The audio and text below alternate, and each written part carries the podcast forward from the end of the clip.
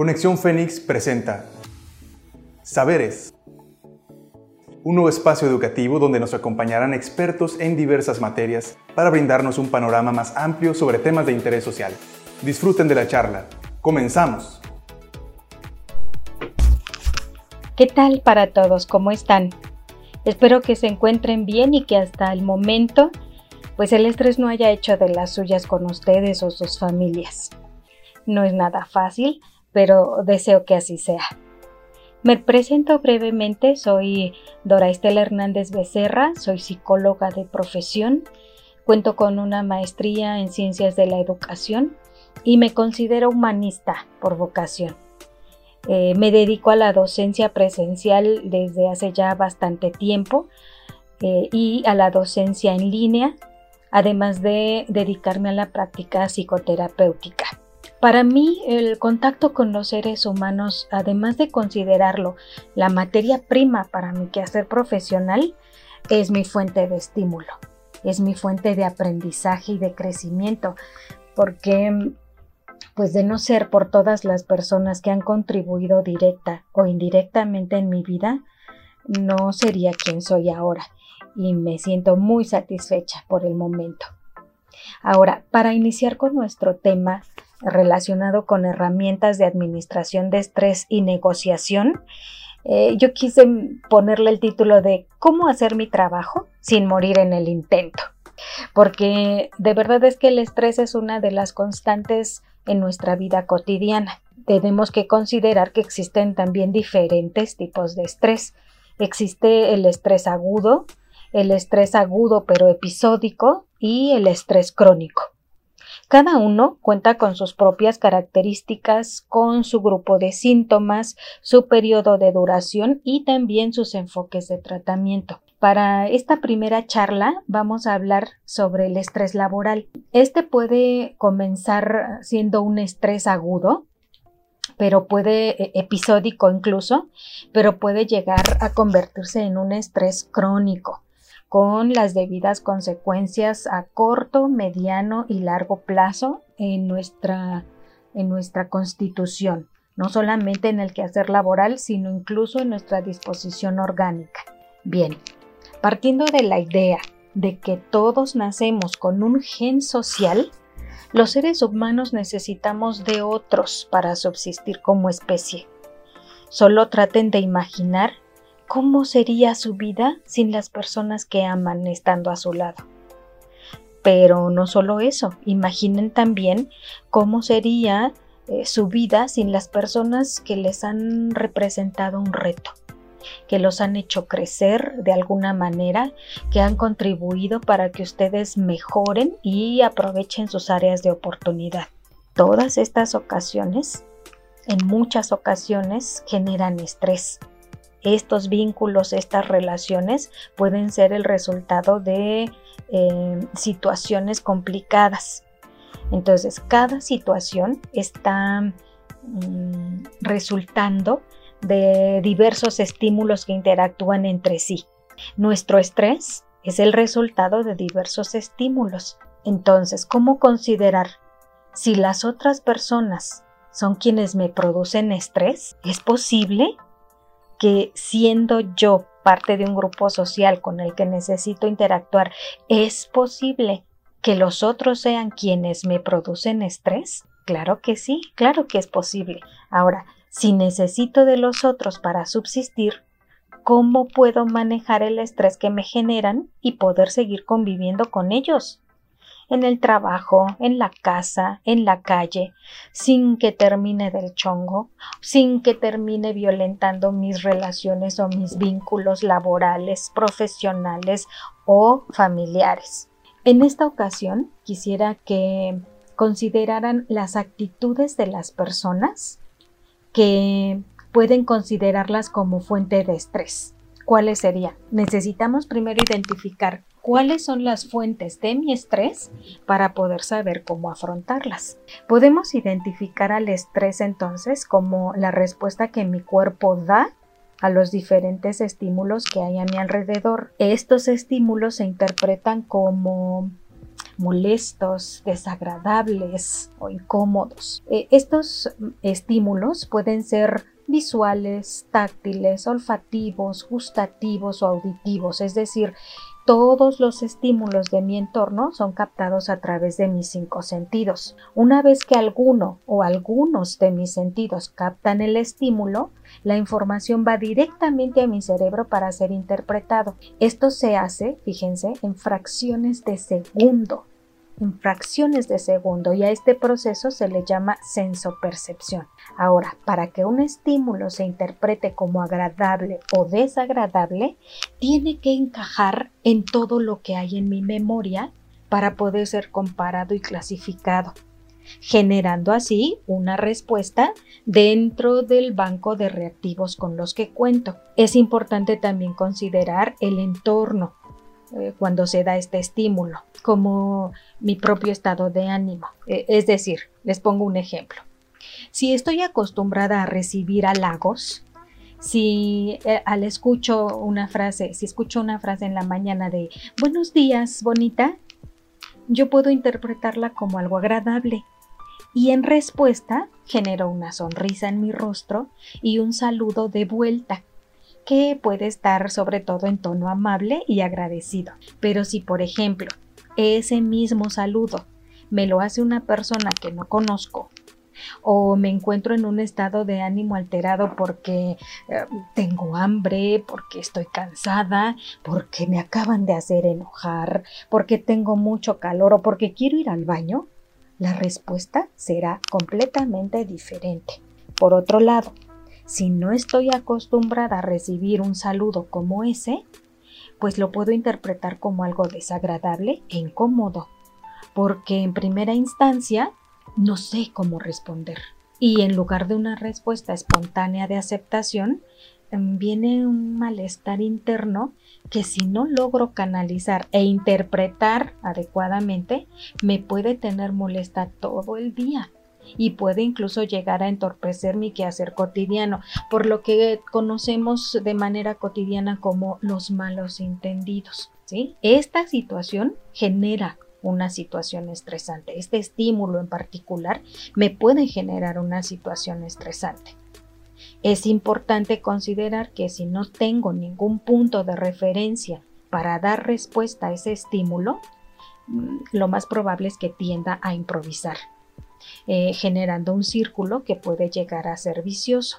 ¿Por qué? Pues porque se genera inseguridad, se genera desconfianza, incertidumbre, miedo, precisamente por lo que les decía hace un momento, por los malos entendidos. Es decir, no sé cómo interpretar ese saludo, qué significa, qué me quiere decir, qué está tratando de decirme.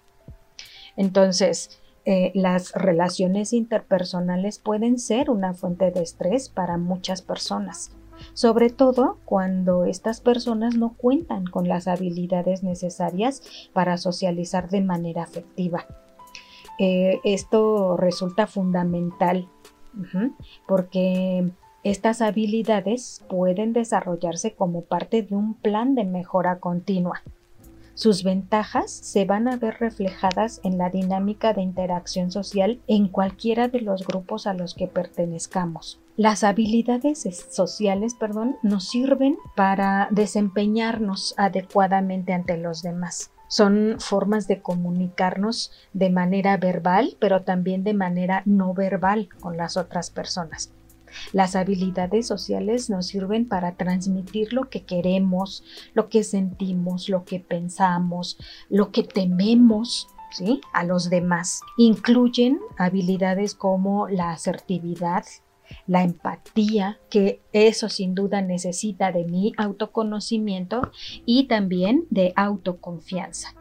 Estas dos últimas son muy importantes porque forman parte de lo que muchos conocemos como autoestima. La autoestima es un concepto pues muy utilizado, se usa con mucha facilidad el término, aunque no siempre se entiende qué es lo que significa.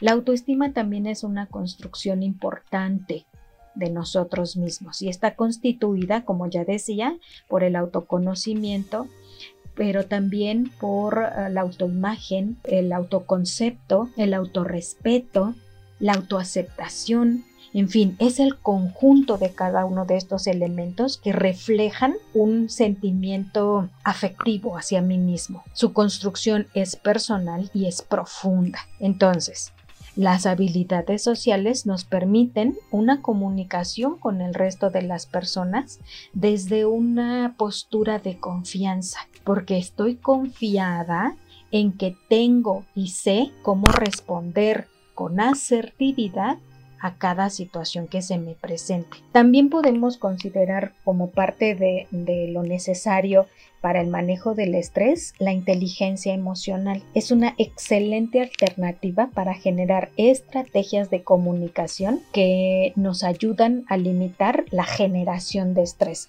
Aun cuando estemos en situaciones que puedan ser estresantes, si yo cuento con la suficiente inteligencia emocional, puedo tener estrategias que me permitan a mí bloquear esa, esa respuesta de estrés. El psicólogo Daniel Goleman eh, desarrolló esta teoría relativamente nueva, se creó en los años 90 y si ustedes se dan la oportunidad de estudiarla, eh, se van a dar cuenta de lo asombroso que resulta la idea tan em, pequeña o limitada que tenemos incluso de nuestra propia inteligencia. Ah, el abrirnos a muchas posibilidades nos abre también la posibilidad de muchas mejoras para interactuar con los demás, dado que no hay nada más complejo que un ser humano. Nada, nada hay más complejo porque aún incluso las cuestiones de la inteligencia artificial eh, que ahorita está pues siendo promovida en muchas de las esferas se basa en la complejidad de la respuesta del cerebro humano y no han llegado todavía a, entenderlo del todo. ¿Ok? Ahora, por ejemplo, les decía que pensaran en qué los irrita de los demás. ¿Qué, ¿Qué, te suele irritar? Por lo general, nos irrita que no nos escuchen, que nos mientan, que no tomen en cuenta nuestra opinión, que incluso nos ignoren, también que no reconozcan nuestros esfuerzos, eh, que no respondan a nuestras dudas, que incluso hasta que nos presuman las supuestas ventajas que llegan a tener sobre nosotros. Son algunas de las cuestiones que podemos identificar como estímulos irritantes en los demás. Y ante esos estímulos, ¿cuál suele ser nuestra respuesta? No escucho, me les miento, uso pretextos para no cumplir con lo que debo, no sigo instrucciones o no tomo en cuenta las observaciones, ignoro literalmente lo que se me dice, no puedo ver los aciertos en los demás, sino me enfoco sobre todo en los errores, no suelo ayudar a nadie, ¿para qué? ¿No? A mí nadie me ayudó, que se rasquen con sus propias uñas, cada quien tiene lo por lo que se esfuerza, El que quiera sur celeste que le cueste, e incluso también me vuelvo presumido a veces hasta de lo que no tengo. En fin, si se dan cuenta, esto genera un círculo de una acción negativa tras otra, que obviamente terminan por llevar a la creación de un ambiente estresante, sobre todo si tengo que compartir el espacio físico con esas personas. Imaginen una jornada de trabajo que tiene, por ejemplo, hora de entrada, pero no tiene hora de salida. Imaginen la situación que se genera desde el principio del día hasta que llega la hora de la salida. Cuesta trabajo, ¿verdad? Porque seguramente es algo con lo que hemos vivido en muchas ocasiones. Entonces, podemos concluir que dentro de las señales emocionales del estrés laboral, podemos considerar, por ejemplo, la ansiedad, la apatía, la depresión, la fatiga, la sensación de soledad, la irritabilidad, el aumento de accidentes en el trabajo y como colofón el consumo de drogas. No solamente hay que incluir las drogas eh, consideradas como ilegales, sino incluso las eh, que consideramos como socialmente aceptadas, el tabaco y el alcohol, por ejemplo. Entonces, eh, otra, el consumo a los alimentos, también se considera también parte de las ciertas adicciones que podríamos generar. Entonces, si en algún momento dado notas en ti alguna o algunas de las sensaciones de molestia que acabo de describir, es muy importante que prestes atención a ellas. Hay una herramienta que les proporcionan en el contenido del módulo el módulo de herramientas de administración de estrés y negociación. Se trata de una adaptación del test de estrés laboral que aplican en el IMSS. Esta alternativa eh, les brinda una posibilidad de autoanálisis eh, básicamente inmediato em, que puede ayudarles a comenzar a diferenciar entre un periodo de estrés agudo o un periodo crónico. Pero es muy importante también que tomen en cuenta que será el especialista el que cuenta con más elementos para orientarles y hacia la mejor estrategia para cada uno de ustedes, porque no hay recetas, no se puede aplicar el mismo este plan para todos. Es necesario contar con un plan personalizado para que se considere una valoración integral de cada caso. Mientras eso pasa, es decir, en el inter de que identifico los síntomas y acudo con el especialista, las técnicas de relajación, por ejemplo, como respiración profunda, el llamado tiempo fuera e incluso eh, lo que usábamos de pequeños, el noigo noigo soy de palo, pueden ser buenas alternativas. No definitivas, pero sí, como les decía, en el inter que, encuentro yo eh, una orientación especializada. Cabe señalar que al especialista al que me estoy refiriendo es sobre todo el psicólogo o el psicoterapeuta, porque sin necesidad de recurrir a alternativas farmacológicas, les puede brindar ayuda eficaz, ¿sí? Y podrán entonces cumplir con sus trabajos, como les decía al principio, sin morir en el intento. Espero de verdad que esta breve charla les estimule eh, sobre todo para indagar más, para que se adentren más en información confiable sobre el tema, para que busquen en su propio repertorio de habilidades aquellas que con las que ya tienen, que ya cuentan, para que las refuercen, pero también aquellas áreas de oportunidad donde pueden comenzar a, generar el cambio en sus propias personas. Eh, créanme que las mejoras que hagan en su persona se van a ver reflejadas eh, al mil por ciento en todas las personas que tengan contacto con ustedes, sobre todo en aquellos que a ustedes quieren y les desean lo mejor. Por eso es importante que puedan eh, tomarse el tiempo para reflexionar en esta información. A veces nos da un poquito de miedo porque creemos que si empiezo el análisis voy a descubrir muchas cosas que no quiero ver o que, que superadas. Pero dado que el estrés es una condición que es parte de nuestra vida cotidiana, mientras más elementos internos tengamos para manejarlo, más posibilidades tendremos de llevar una vida sana en nuestro, en nuestro entorno y con nosotros mismos. Quedo a sus órdenes, disfruten su vida y sobre todo no bajen la guardia con la pandemia. Buena suerte. Esperamos que hayan disfrutado el tema. Recuerda que recibimos todos sus comentarios al correo conexiónfénix.cnsivirtual.mx o mediante redes sociales. Nos pueden encontrar como Universidad Virtual CNCI Oficial en Facebook, Instagram, YouTube, Spotify y TikTok. No nos despedimos, los esperamos en la próxima edición de Saberes. No olvides que para aprender hay que escuchar, razonar y aplicar.